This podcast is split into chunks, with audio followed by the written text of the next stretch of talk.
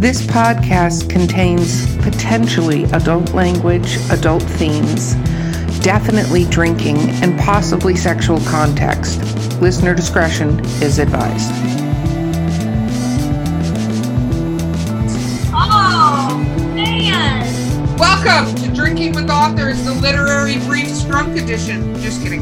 Not kidding. Kidding, not no, kidding. Not okay. Kidding. What? I cannot okay. Right now. I'm trying to introduce us, Vanessa. Rein it in. Then you can explain your stupid vodka story. Okay, so um, I'm your host, Erica Lance. My co-host today is Vanessa Valiente. And our guest today is Brian D. Anderson. Woo! Hey! Let's D for about- a double dose of my bad writing. Yes, let's go for episode two of Bad Writing. No, just kidding. Okay, let's talk about what we're drinking a little bit so people can drink along. So I'm drinking Half Mine Gin that comes from a, a local distillery, brewery. No, no, no, not brewery. Distillery in Dunedin, and it's like a cucumber flavored gin. It's it's pretty amazing and tonic. Threw a little lime in there, like a boss in my Drinking with Authors cup. Brian, we're gonna send you one of these. Vanessa. Oh. I would like you to explain your I'm not drinking wine because... Uh, well, because I drank too much wine. So I had to justify in my mind that I'm better off today because I'm drinking vodka, but it's been diluted by water. So you know, I know now saying this out loud makes no fucking sense and I'm crazy. Uh, but that's okay, you know, because, I mean, who really is sane and... Do we really want to be sane? Okay, we're not being philosophical right now. We're talking about what we're drinking. Rein it in, vodka girl. Vodka water in this fabulous Drinking with Authors podcast solo cup of magnificence. So there we go. We also have shot glasses, Brian. You're going to get some of those. Ossiferous. Um, That's a word, by the way. All words are made up. Um, I, perfect. I like it. What are you drinking? I am drinking Jack Daniels. And why I, are you drinking? Be, I was supposed to be drinking Heineken's, but I have teenagers in the house that decided they wanted my Heineken's. Ooh. Yes, yes. So, and go ahead. I, I'm left with, oh, no, no, well, I shouldn't say left with. I love Jack Daniels. I was about to say, I was like, oh, poor you. you yeah, poor baby. Jack Daniels. Jack. Poor you. That's all I ever drink. Like I, I, I, like I said in the in the pre-interview, uh, Jack Daniels and um, Heineken's uh, because I fear change, and that's all I'll ever drink ever. Yeah, you definitely strike me as somebody who fears change. Not okay. Rapid fire questions. The first one is: what is your favorite book of all time? Lord of the Rings, Fellowship of the Rings. Why? Because it's what got me into fantasy. Mm, that's a good answer. What is your least favorite book of all time? Uh, Tea by Holly Bibble. Why? Because it's caused massive amounts of death and destruction throughout the world.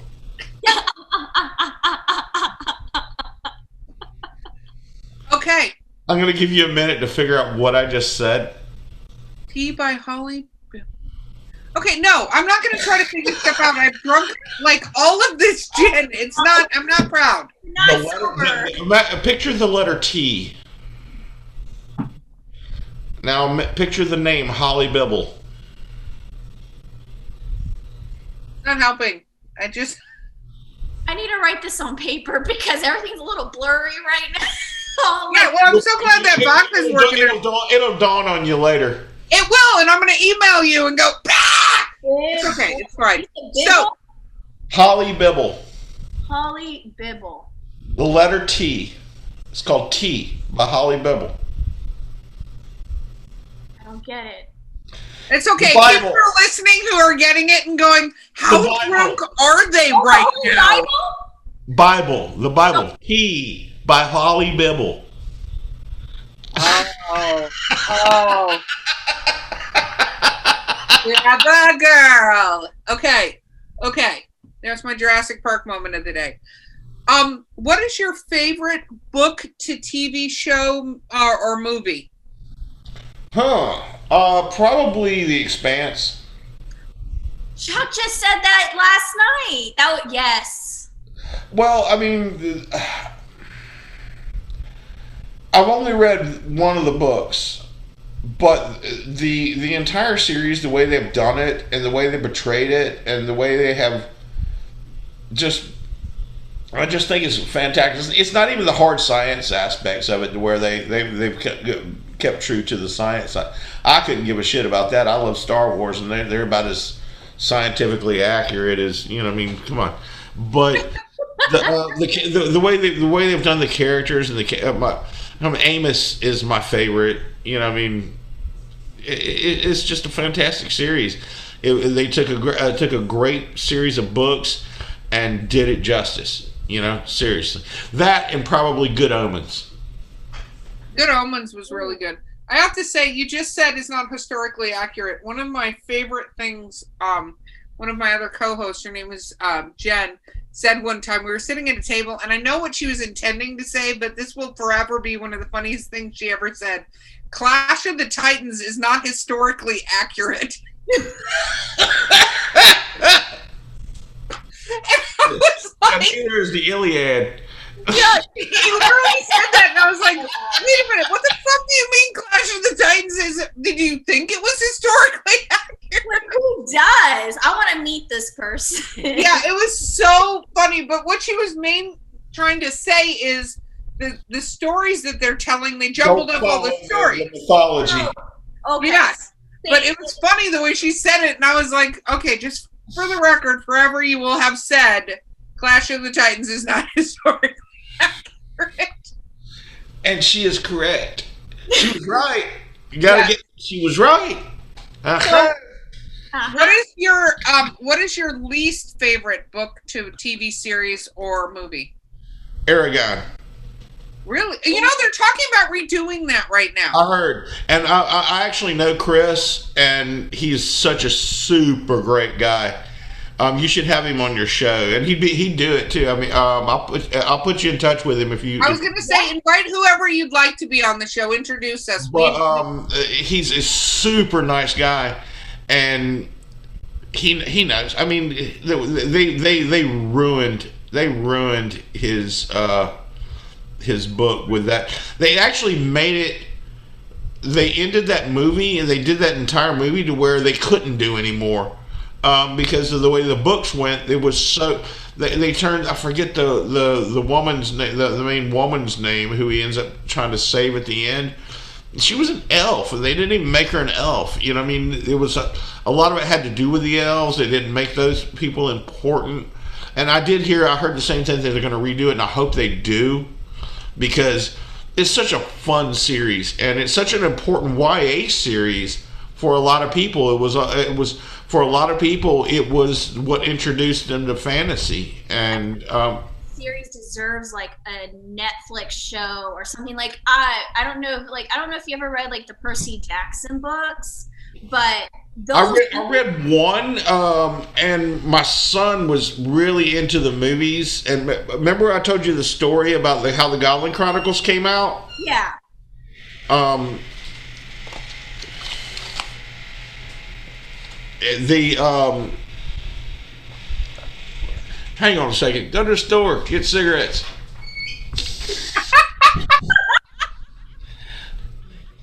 But um, you making your cigarette order on an interview? Yes, I, it. It's I, perfect, I did. Fucking perfect. That's uh, anyway, he he he he had been watching those uh those movies when he got in, kind of inspired. So, look, uh, Rick Riordan, um, he, he he's you know ama- amazing uh, mid-grade fantasy author. I mean, he's just something else. You know, you come on. See, his books were so fantastic. It was like, you know, if you were like having like a Harry Potter hangover, but you wanted something sort of different, it gave you that feel of a normal kid who's you know dyslexic, and he ends up being like this badass and. You find well, out, you know, all this amazing things, but the movies are horrible. Well, and you bring up Harry Potter. You bring up oh. Harry Potter. Oh, I'm sorry. You bring up Harry Potter, but it, Harry Potter. J K. Rowling is probably the most important children's author since Doctor Seuss. Oh yeah, but just for the record, the Percy Jackson movies by themselves as movies were actually really well done and well thought out. Yeah, yeah, they were pretty good. But here's the thing, as the book, the problem is, this is tr- we talk about this so much, but the fact of the matter is, when you take a book and try to make it into a movie, there are so many traps and tribulations that you go in through, depending on the story and how um, far in you have to get to get the entire expanse. Like, no, Peter Jackson was very lucky that they said you can have four thousand hours to make the Lord of the Rings series. Because if he tried to do those in one hundred twenty minutes each, what do you think those would have looked like? Yeah, well, he screwed the pooch on The Hobbit.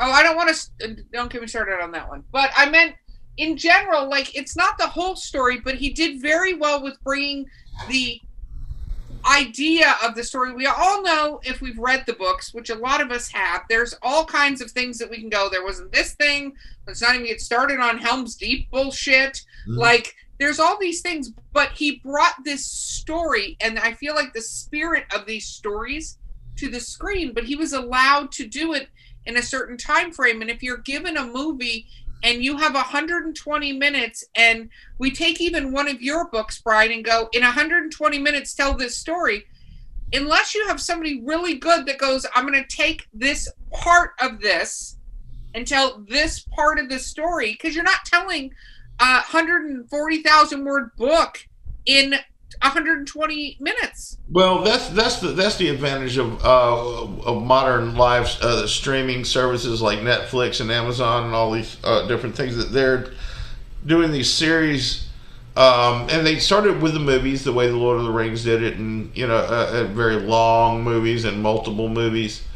Um, and how they've done this, uh, started doing it in the theater. Now they're doing it in this the streaming services, to where they are doing it in in and the way it should have been done, kind of like when they did the uh, the Sci-Fi Channel did the Dune series, which is an underrated uh, underrated uh, version of Dune, because they stuck very true to the book, and they did it in a three part miniseries.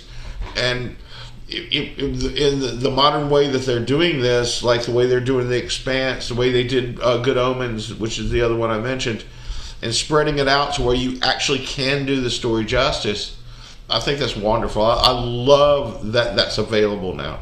Right. Well, I think I exactly, but you have to have enough breath when you're talking about a book. And somebody brought up, when I was asked that question, somebody brought up Jurassic Park. And I remember going to see Jurassic Park, and it was a fantastic movie, but it it didn't, to me, tell the kind of the real story behind the book. It changed things. It was very much a kid's movie, which Michael Crichton's book was not a kid's book, right, about what happened on this island. But I well, looked at it. They did the opposite go, with The Hobbit. They turned, a, they turned a kid's book and tried to make it an adult movie. Exactly. So I just go, okay, but the movie by itself, if you knew nothing about the book, you would think Jurassic Park is a great movie. They did so many phenomenal special effects, the whole thing. But again, that's also what I think is the virtue of the uh, of the Percy Jackson movies. They took a kid's book and they made a kid's movie. So if if you were sort of lacking on it, it, the substance of the movie, it's because it was made for kids. They actually, st- they actually did stay true to the fact that it was a kid's book, and it was a movie sort of directed towards young people and towards kids. And I thought that was, yeah, I mean, it has its flaws, but it wasn't. I mean, it wasn't like a train wreck like The Hobbits. I mean, no, that's true. I have a okay. I have a question for you. You talked about doing a podcast, so you did a podcast where you talked to authors. Yeah, yeah, I did that for a while. Tell me about it. Uh, I did it. It was called After the Con. It was, um, I, it was, the concept was after the con's over, we're all sitting at the lounge, hanging out, and there's a bunch of writers talking about bullshit. It was a, a lot of fun. I had R J Barker, Michael Sullivan, Chris Paolini. I had, uh, I had Melinda Snodgrass, I had Jody Lynn Nye. I had, um, I had, um, Carolyn Haynes, a well-known mystery writer. I had, uh, I mean, I had, I basically, I basically went to the well of all the writers I know. Is your podcast still up? What was it called? Oh, it's still up. It's called After the Con. It's on YouTube. There's about like seven or eight episodes I did. And it was like, it was fun. I'd like to have kept going with it, but I just, I'm so bogged down with work right now. I just, I, I just, there's no way. And by the way, ladies and gentlemen, everything that goes into what what these ladies are doing is hard work. Booking the people. Booking the people. Figuring, oh man, I'll figure, just figuring all this shit out. It's just, oh my God, it's so time consuming. It, it is, but oh my God, so worth it. Okay, Vanessa, rapid fire question. Ooh. Okay, pantser or plotter? Yes. You know what? I could have predicted that answer. There's actually a actually an answer to that. Um, uh, early on in my career, I was almost a complete pantser. I would, um, I would complete what, what's also called a discovery writer, um, where I would start out and then just sort of figure out how it went. I would have key plot points that I was trying to reach, and you know, I had sort of a vague idea where it was going. Um, as I got, it, it became that became a lot more difficult with the Bard's Blade series because it was such a, a much bigger world and a more complex plot. And it had to be because we're going to, you know, we're talking about this as tour, you know, as opposed to me doing it on my own. So I had to sort of have a idea of where I was going. Now with the new one um, that I'm coming out with, uh, The Forge of Worlds, we're talking about two hundred thousand word novels. I have a Uh, a, a companion book that's probably going to be six hundred thousand words of just the mythology and lore. Um, I have to plot that out. I can't pants that. It, it's too, you know, it's it, it, it would get just co- too confusing. Um, well, it, it got uh, being a pantser really fucked me up in the Godling Chronicles, because it ended up being such a massive six book, one hundred thousand plus word per book um, series that like I had to keep track of all this shit. And, and, and especially in the beginning. I don't see, I don't write um, fantasy or science fiction for this reason. I am such a pantser that absolutely under no fucking circumstances do I want to keep world books or try to keep any of that straight. Well, I'm not. I'm not a very good plotter. That that's my problem. I, I'm not. My my mind isn't organized that way. But I have to adjust because of the like the the, the my stories are getting bigger and bigger. I have to adjust, and I have to realize that I have limitations, so I have to compensate, and and plotting it out helps to compensate. Right. Yeah. No, I think I think outlining, plotting, I think every writer has a different way they have to approach it. We also all have different memories, and I think people forget that. Like, I do a thing when I'm I'm rewriting some of, like going to the next in a series of one of my books, and I'll actually just reread both, you know, like whatever the books are in the series to remember as I start to sit down and write again, so I don't forget some of the key points of my series. But I'm very lucky because it's set in modern day, and yeah, there's not a lot that I have to go back to. Like I have to, I, oh, yeah. I jot down what the characters look like so I don't spontaneously change races, looks, whatever, characters, names. No, I still change the names. I'm horrible about that. But Um, I do make a point to, to keep track of that, but I know like my first couple of books I ever wrote as a kid were, um, or younger, were two high fantasy books that happened to get destroyed by a lightning strike on a MacBook, a Mac um, tower, but they were, you know, the whole world, they weren't any good. It's probably good the lightning struck them and they will never see the light of day. But Soft. Soft. Brought her wrath down upon you. Yeah, exactly. They were like, do not publish this shit. I was like thirteen, fourteen when I wrote them. But I know for a fact, as I've grown as a writer, I go, as much as I can think, I played Dungeons and Dragons. I played all of these high fantasy games. I'm playing the One Ring right now with Dan Wells, but I know I do not want to do that. I do not want to do world building that way. It's not my thing. But why not? No. Some people it is, you know, especially like gamers and shit that, that like really want to run games. They they the whole world building process. Brandon Sanderson does a great uh, um, seminar on that. You can find it free on on YouTube about world building. He gives a, he's doing a class I think at uh, Brigham Young or. Uh, He's a professor. I've actually watched those videos. It's like he recorded a series of whatever yeah. one of his. And one of them was on world building, and it's if you want to write these kind of big worlds, it's helpful even if you're a pantser to pay attention to what he's saying because it, it um, it'll keep you from driving yourself batshit crazy. Yeah, I don't want to do it, so I'm going to hard pass on all that and stick with my horror and my erotica. I'm good. Yeah. I, I'm not lacking. I'm not sitting there going, you know what? I want to write a book about magic. Like, that's not happening in my brain. I, I got, I, I'm thinking about an erotica story where I'm like sitting, uh, well, I'm thinking about an interview I want to do. I want to go, I haven't had a real job in years, but I do want to go on an interview. And while I'm sitting there talking to the guy, you know, well, what do you, where do you see yourself in five years? Like, well, um, Vanessa, throw that in your series right there. Make a note and throw it in your series. And, and, and, and if he says something, go, oh, did did I do that? It's a nervous tick. It, it, uh, sorry, it's when I get nervous. Oh, I do that. Did my, did my nipple just slip out? I don't know. Okay, being H R, guys, being H R, weirder shit has happened to me in interviews. Weirder shit has happened. So, what other kind of awesome questions do you have for me? Ooh, ooh, many gin-filled questions. Okay, um, what about music? Do you listen to music when you're writing? God, no. Okay, first of all, tone. Second of all, why? Because, uh, because I'm inside my head. I, I am, uh, anything that brings me outside my head uh, is gonna fuck with me.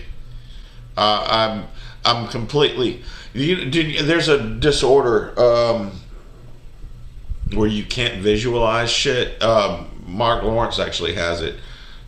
You can't visualize things inside your head. I'm the complete fucking opposite of that. When I write, I am completely into the scene, and anything that would take me out of that, any kind of distraction. Tunnel vision? Well, no, it's like I immerse myself when I'm writing. So it's like um, I'm in the scene when I'm writing, so for me to listen to anything in the background, I, it, it, it, it would be like somebody itching the back of my head while I'm trying to concentrate. I'm immersed into the scene I'm writing, so no, no music. Well, that's interesting considering you're a musician. I think that's no, no. I love music, just not when I'm no, writing. No, I no, I know. It's just I. Anyway, I've interviewed several people who are musicians and writers, and, and the music is like my muse. Um. Is there anything as a reader that completely will throw you out of a story?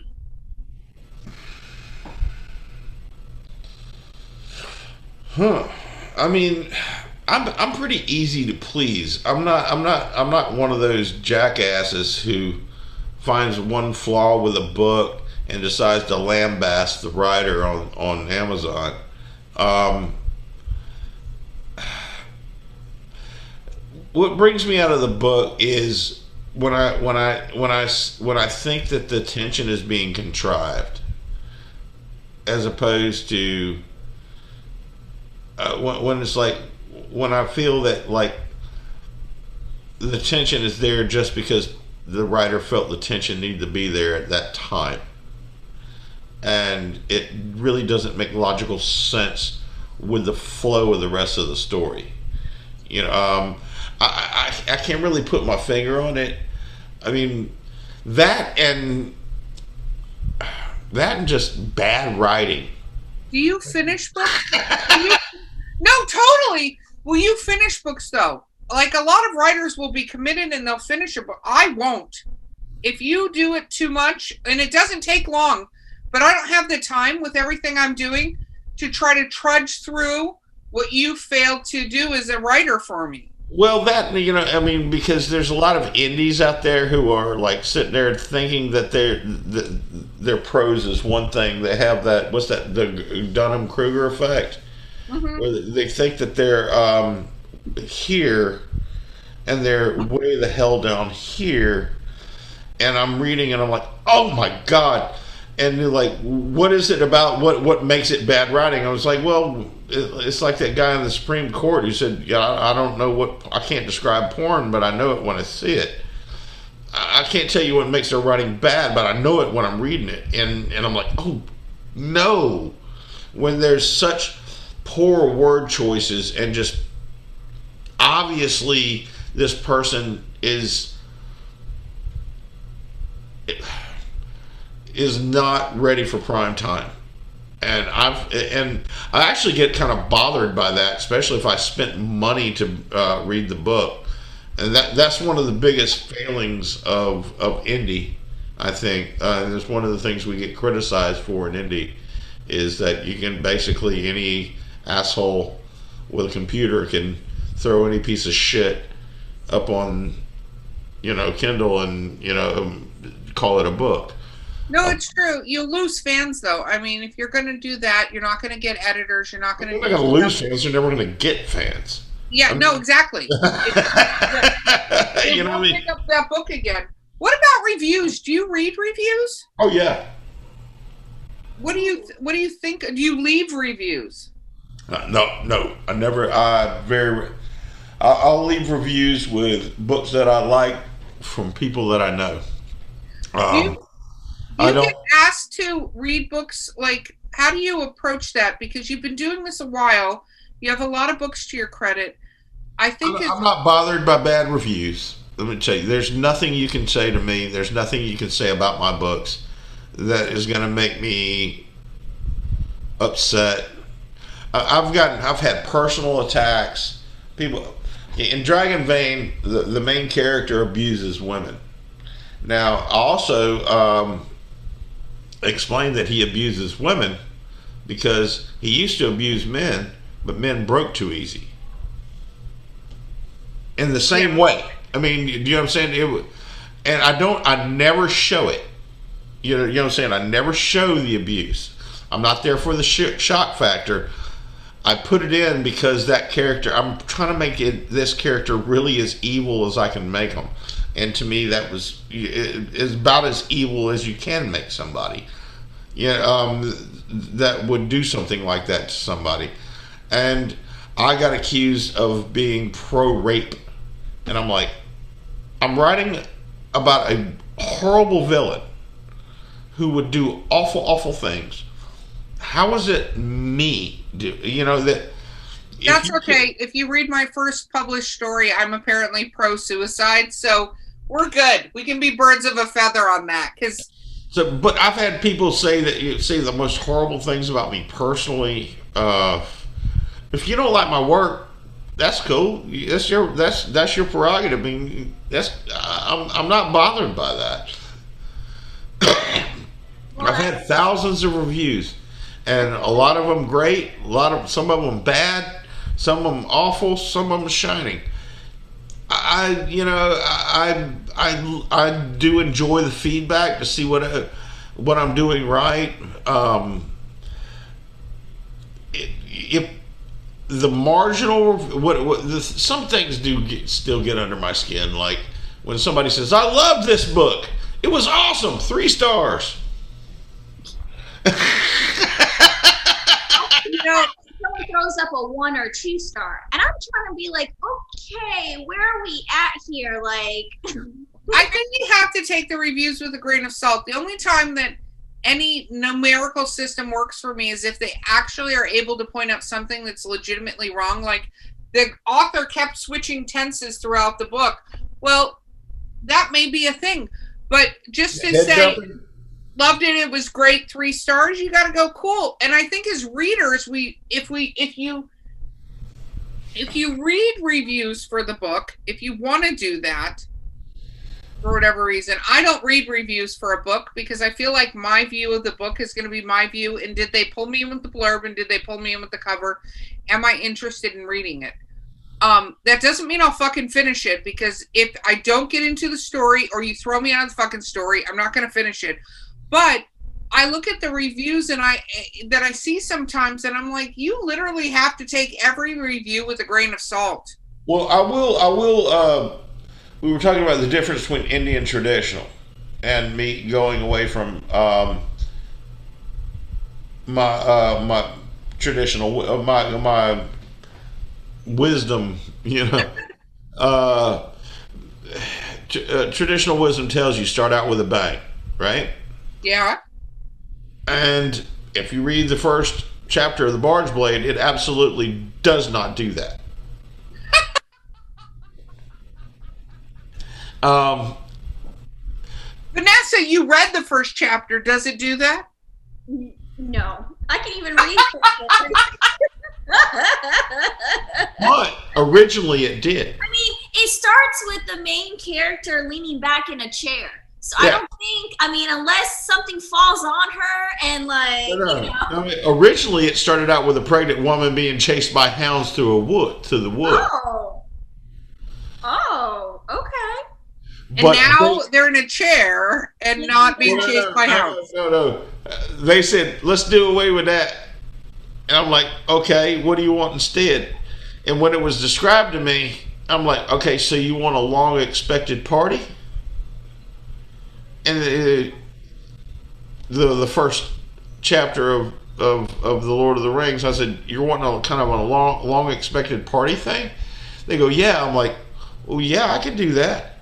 And be, to be honest, I, I love the way the Bard's Blade's op- the Bard's Blade opens. It opens with um, showing the reader life and Valyrie, you know, um, how how the people interact, yeah, a little bit of. Because there's so much, so little time spent in that part of the world that showing what that life is like. But I still would have. But I tell you what, I got criticized heavily for that. I got the reviews came and I got criticized heavily for this slow burn at the beginning. Now, if you read any of my other books, none of them start out that way. I mean, they all start out with like, there's two seconds to live, and the fucking you better run, run, run, run. You know what I mean? It, it it's all tension right at the beginning. So I did enjoy doing that, and it actually has impacted my writing. I think I went a little too far. I think as much as I love the way my editor helped me edit that book, I would have went a little different. If if I had it to do over again, I would have started out with an innocuous scene, an action scene that would have made sense later in the book, and then and then went to that chapter and went like that, which is what I did in the uh, Forge of Worlds. Is I sort of compromised. I put an action scene, but it wasn't necessarily a dire life or death thing. You know, you know what I'm saying? It was no, it, it it makes sense, and you know, it's one of those kind of lesson learned things, and you have to go, what is my thing? Because I love editors. I really do love editors. I am a huge fan of editors. Way, Lindsay Hall is one of the best in the business. But sometimes you have to go, like with anything, and go, but this is my voice, and this is my story. No, no. Lindsay didn't take my voice away. She, or, or, or, or, or even, uh, it wasn't that. It's like she's. It's like she did. She took away a part that was going to precede the part that ended up being the beginning. Do you, do you, do you know what I'm saying? Like, no, that makes sense. But you, know, you have to go with your gut sometimes. And uh, my, uh, I'm like, to me, the, my traditional wisdom was going, if I don't open it up with a bang, nobody's going to read, want to read past the third page. But I, but then I had to think, you know, hey, in a lot of these books that I've read, reading a little bit about the world and seeing some personal interactions that don't necessarily have any dire consequences is not necessarily a bad thing. It, it, it also, all, all, all, you know, can add to the, add to the world, add to the flavor of the story, and I think that's what it did. And it, it did have me concentrating on that more, and so it had that positive impact. Now that, well, that's good. Okay, we actually are nearing the end of the podcast, Vanessa. I'm going to let you ask the last question. Ooh, okay. I also know how drunk you are right now, and that you're not really at the point of asking questions. So go. Oh, okay. Favorite genre of music. Oh. Fuck. Yeah, it's, you let the drunk girl ask the last question. That's uh, what's going to happen. There's no way I can answer that question. Because, okay, I, at least get. Okay, how about this? Um, what is a book that you recently read that you absolutely adore that you would like to share? Hmm. The Bard's Blade by Brian D. Anderson. This book right here. You know what? Here, here's what I here's what I'll say about that, and here's how I'll answer that question. The wonderful thing about fantasy is that you can read The Bard's Blade, that you can read Name of the Wind, you can read the, the latest Sanderson book or the latest whoever the hell.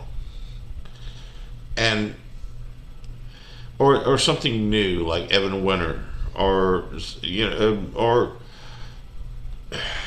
I can't recommend a genre enough than fantasy, because unlike a lot of other genres, the I write classic fantasy. Well, you know, you have a lot of L G B T Q fantasy coming in. You have a lot of Asian-based fantasy coming, and it, but you know what they do? It's not a. They don't displace classic fantasy. It's an an addition to classic fantasy. It it enhances the genre. It adds to the genre. It's not. So it's not now. There was this. Now there's this. It's there is this and this now, and. So whatever you decide to pick up, whatever, whether it's one of my books or what, or somebody else's books, there's going to be something in the fantasy genre for you. There's going to be urban fantasy. There's going to be steampunk. There's going to be flintlock fantasy. There's going to be just you name it. There's going to be oh, fantasy romance. There's going to be paranormal. There's going to be always something there for you. And my recommendation as a first book, uh, something I would recommend, I would start with The Lord of the Rings and start with the Godfather of fantasy, and and find out why guys like me, guys like Sanderson and Rothfuss and Sullivan and Lawrence and all of us, why we got into it in the first place. Actually, I would start with The Hobbit, because that's a children's book. And you but the book, not the movie, right? Oh, the book. Well, you know, yeah, of course the book. The movies suck. Okay, why are you poking the badger with a stick? I was just saying, because I know how you have you guys have very strong feelings, and I have many strong feelings about these things. About the, here we go, nipple rubbing. Okay, so Brian, on, on the nipple rubbing tale, how do fans uh, look at you? What's the best way to find your books? Um, look up Brian D. Anderson, um, and hope you don't. And, and, and if you think you're, and if you think you're uh, uh, on Brandon Sanderson, it's okay. I understand that mistake. As you, we promote Brandon uh, uh, on before, this podcast, before, before we go, I do want to tell a funny story. It, it, please, we have, please. We have time? Absolutely. All right. Of course, my name is Brian Anderson. I never I used the D in the at the uh, onset of my career, because there was a a pitcher for the A's named Brian Anderson. There was a skateboarder named Brian Anderson. And there was a guy who wrote comic books named Brian Anderson. So I decided instead, I didn't want to use a pseudonym, so I used my middle initial to distinguish myself from these people. It wasn't till a little later when uh, the first book of the Godling Chronicles was out that I received a um, review that said, hey, love this book, also love Mistborn. And I'm like,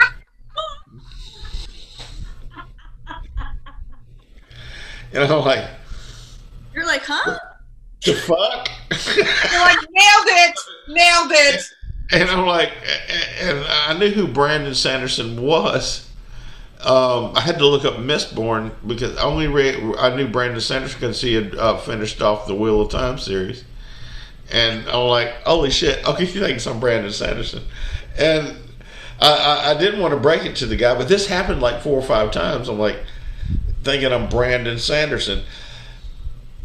And I'm like, oh, fuck, man. This people are going to think I did that on purpose, man, to, like, fool people. And I'm like, oh, what the fuck, man? Nobody's ever going to – this writing thing's not going to go anywhere anyway. What are the odds of me running into Sanderson? Well, we both have the same publisher now, so the odds have increased. Oh, my gosh. Have you met him yet? No, I have not. But the funny, funny, funny thing is Brian D. Anderson, when you look at it, does look like Brandon Sanderson. My middle name is Don. So if I just used my entire middle name, not only would it look like it, it would sound like it. Brian Don Anderson. Oh, oh wow. That's amazing. I wonder, you know what's funny though? I can't wait to talk to Brian. Uh, Brent, oh my God, words. Oh my God, you're, you're now proven his point. Yeah, exactly. But now I want to ask him if he gets mistaken for you. No. I'm going to remember to do that. It's going to be amazing. It would, okay, probably, so, it would probably make him feel like shit. I mean, come I on. doubt it. I doubt it. Um, okay. Come on, it, yeah, it'd be like Stephen King being, you know, oh God, I don't even have, uh, well, I, I kind of lost that one. Uh, Peter Jackson. Being mistaken for that guy with the little mustache that did like the porn movies. Are, are you talking about Jeremy? Uh... Oh, uh... oh my God. Okay, we're way too drunk to be saying names. Okay, we're gonna wrap up this podcast. This is bad. It's going off the rails. Okay, this has been Drinking with Authors Literary Briefs. I've been your host, Erica Lance. My co-host today has been Vanessa Valiente. Our phenomenal guest has been Brandon Sanderson. But no. Sum it up that way. Brian D. Anderson has been our guest, and we will see you guys next time.